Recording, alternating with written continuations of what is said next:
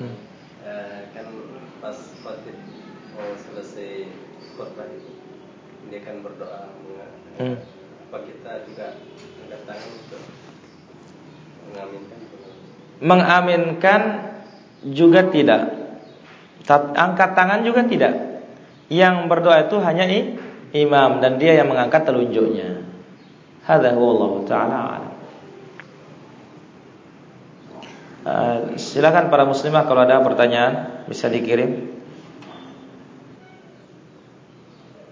Bagaimana dengan kotak amal? Perlu dijalanin atau didiamkan saja? Ya. Ini kita memang di masjid umum ini serba salah. Tidak dijalanin juga akan dilihat sama orang. Mau dijalanin juga kita akan menyelisih petunjuk Nabi Shallallahu Alaihi Wasallam. Maka apa? jalan keluarnya jalan keluarnya seperti ini ya sudah kita jalankan saja ya. Nanti ya ini yang bertanggung jawab pengurus masjidnya ya. Dan diingatkan. Hadza taala.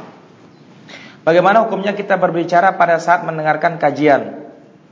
Mendengarkan kajian berbicara tentu bukan etika bukan adab juga.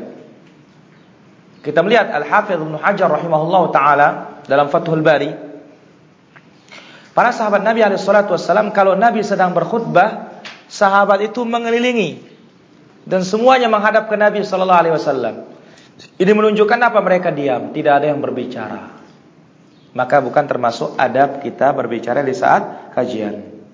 Betul sih tidak merusak pahala kajiannya, cuma ya mengurangi adab tersebut. Lain halnya kalau Jumat, kalau Jumat bisa merusak Jumatnya. Hadza wallahu taala. Bagaimana juga ketika orang membaca Al-Quran?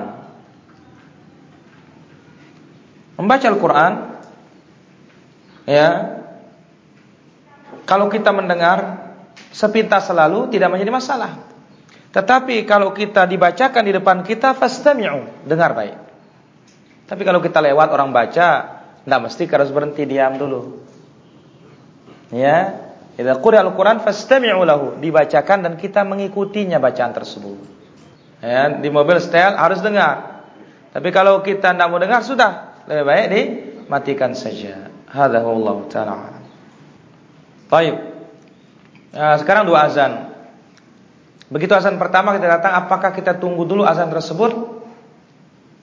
Lalu kita sholat? Tidak.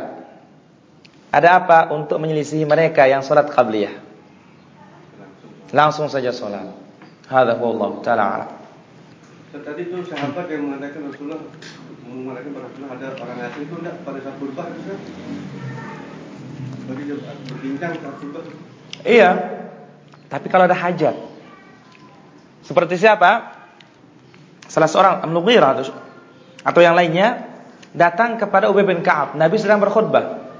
Dia mengatakan, "Ya Ubay, di mana turunnya surat ini katanya?" Akhirnya apa? Dipelototi sama Ubay. Ya. Sampai selesai salam, langsung dia datang ke Nabi sallallahu alaihi wasallam, "Ya Rasulullah, masa Ubay ini saya bertanya di mana turunnya surat ini dia pelototi saya katanya." Apa jawabannya Rasulullah SAW? Sadaqa Ubay. Benar Ubay itu. Katanya kalau sudah berbicara, imam tidak boleh berbicara. Katanya. Jadi kalau ada hajat tidak menjadi masalah. Hadza Allah taala. Jadi makmumnya ada hajat begitu loh. Jadi kalau dia tidak ada hajat antara dia saja nggak boleh, tapi antara dia dengan imam boleh. Ya, antara dia dengan imam boleh. Atau imam dengan dia juga bo boleh. Wallahu taala. Tapi demikian para jamaah yang dirahmati Allah Azza wa Jalla kita tutup uh, kajian kita pada kesempatan sore hari ini dengan kita tutup dengan doa ghafaratul majlis. Subhanakallahumma bihamdik asyhadu an la ilaha illa anta astaghfiruka wa atubu ilaik. Assalamualaikum warahmatullahi wabarakatuh.